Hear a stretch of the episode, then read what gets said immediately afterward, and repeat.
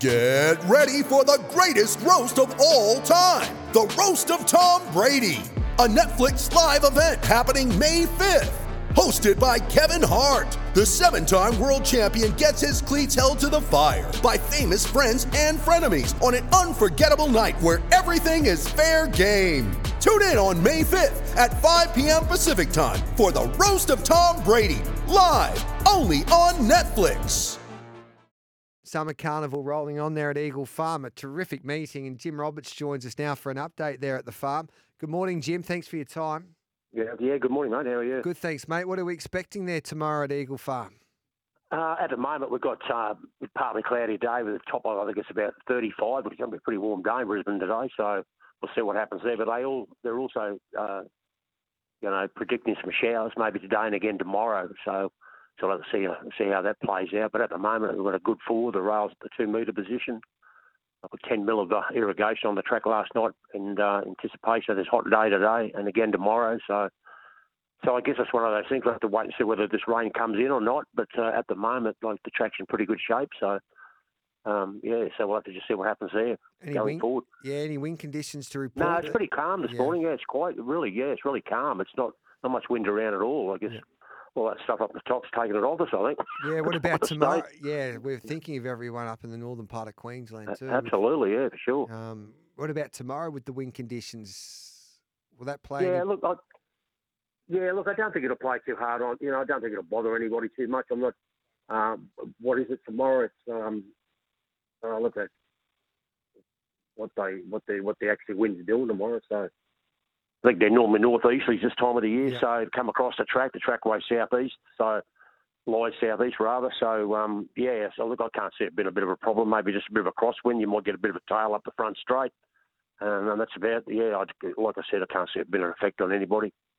All right, mate. We wish you the best of luck tomorrow, Jim. We appreciate your time, and hopefully, um, yeah, you stay stay pretty cool down there, up there in, in Queensland. And Yeah, well, it's, it's a little bit different at the south of the state than it is in the north of the state, that's for sure. So, but anyway, that's that's the way it is, I guess. it's amazing this country these days. You can like, I think it was Monday or was it? No, it was Saturday. It was freezing in Victoria. Ballarat was Oh, pouring truly? rain. It was forty odd degrees in Sydney. Um, Oh, well, goodness. Yeah. yeah. All right, Jimmy. Thanks Yeah. for that, brother. Righto, good on you, mate. Thanks, you have Jim. a great day. Thank Same you, to mate. you, mate. Bye. There's Jim Roberts. Racing action continues, of course, every day across the Sunshine State. Chris Nelson joins us. G'day, Chris. eh? Good morning, Gareth. Uh, yeah, it's uh, a little bit funny, the weather at the moment. We'll have to see what happens in the next 24 hours or so. But I'm glad we're racing at Eagle Farm because that'll take a bit more rain than Doomben would. Yes, Eagle Farm. You sort of don't have to really worry about it unless it rains during the meeting because you know that the drainage is so great that you're Yep. going to get a perfect surface no matter what. What about um, tomorrow from a, a- a punting perspective? You confident that we can make some money? I am. It looks a, it looks a good day, actually. I am quite uh, confident. And, gee, when I say that, usually end up being bitten. But uh, hopefully that's not the case tomorrow because there's some, I think there's some good bets on the card. I don't know how much time we got, but I'll throw out four runners here, if that's It's- all no, right. You've got the floor, mate. You can have as much when you're the king, Chris. So you can do whatever you want. But I'm not the king, Gareth. it's so like- I don't know. It's like you're like Dusty Martin walking into the coach's room, and Oh. and, and the Dusty goes, If to the only. coach, um, can I do what I want? And the coach has got no other option but to say, yes, you can, Dusty. It's your And way." I'd be happy. Yeah. I'd be happy to take a tenth of his wage too. Well, I think it. No, I think the point is he'd be happy to take a tenth of your wage there. So, yeah, um, definitely. what are we doing, mate? All right. Well, race four, number nine, Fumico, is a, uh, a mare with Tony Gollan. Only had one start for Tony. Ran second at Sunshine Coast behind Nord Leon. Was very good. Now her pattern is to get back. I don't know. With Tony Gollan, they might try and ride her a little bit close. I'm not saying she's going to be up near the lead, but she goes from the thousand first up to 1200 tomorrow. That's a definite plus. Ryan Maloney jumps on. There's another tick. Uh, and I just think she's well placed. She's obviously fitter. She's drawn gate five before any scratching. So she may not be back last, but look, the big long straight at Eagle Farm is going to suit her. I think she'll be hard to beat. So we'll back her each way. Race four, number nine, Fumico. Mhm. Now, a horse that we always like is race six, number seven, Shah of Goma. He's very, very consistent. Problem is, he comes up a lot of the time with wide barriers, and he still puts in a really good performance, but his task is just too hard at times. Tomorrow, he draws beautifully in a race where there's hardly any speed. I think he'll settle in the first couple, as he did two starts ago when he won, and I think he'll be winning again. Shah of Goma. I think he's one of the better bets of the day. Race eight is the Gold Edition. Always a good lead-up race towards the uh, the Magic Millions three-year-old guineas. Now, Bounding was beaten as favourite uh, last start. That was two weeks ago in the mode at Doomben. Now, she had to come very, very wide around the home turn, whereas the winner west of Dolby cut the corner and saved plenty of ground. Reversed those runs, and you reverse the result. And that was her first run for six weeks. She's going to strip a lot fitter. And I think she'll be winning the gold edition tomorrow. Race eight, number nine of Bounding.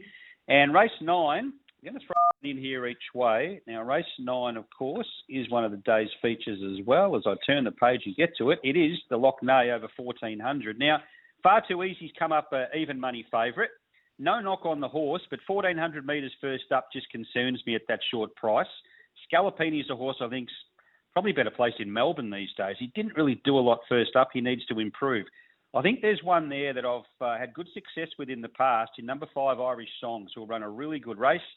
When he draws a gate, he, he settles closer. He travels very strongly in his races, but gee, he can finish off, and he goes well for Jake Bayliss. I just think he might be the right horse in the right place at the right time. So we'll have something each way, race nine, number five, Irish Songs. So race four, number nine, Fumiko. Race six, number seven, Shah of Goma. Abounding, God bless Abounding. God bless you, Martin Harley. Race eight, number nine.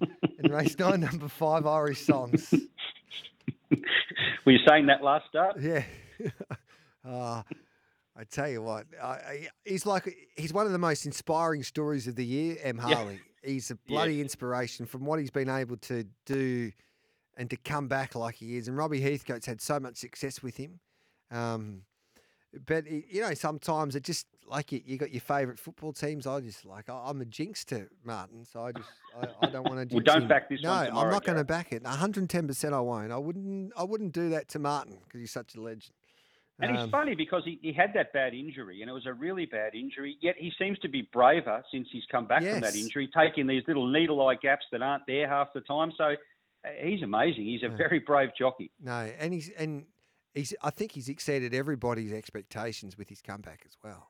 Yeah, um, I couldn't agree more. Yeah. And he's a terrific bloke too. If you, I don't know if you've had him on at any stage, no. but he's good to chat to. Yeah, I just got. Uh, he might he might not want to chat to us on Giddy because every time we tip his horses, he just he gets he has no luck whatsoever. But uh, well, we'll pray we'll pray that changes for you tomorrow. I certainly hope so, Gareth. Good I on, certainly hope so. Good on you, Chris. Oh, you enjoy you enjoy your weekend, mate. You too, Gareth. All the best.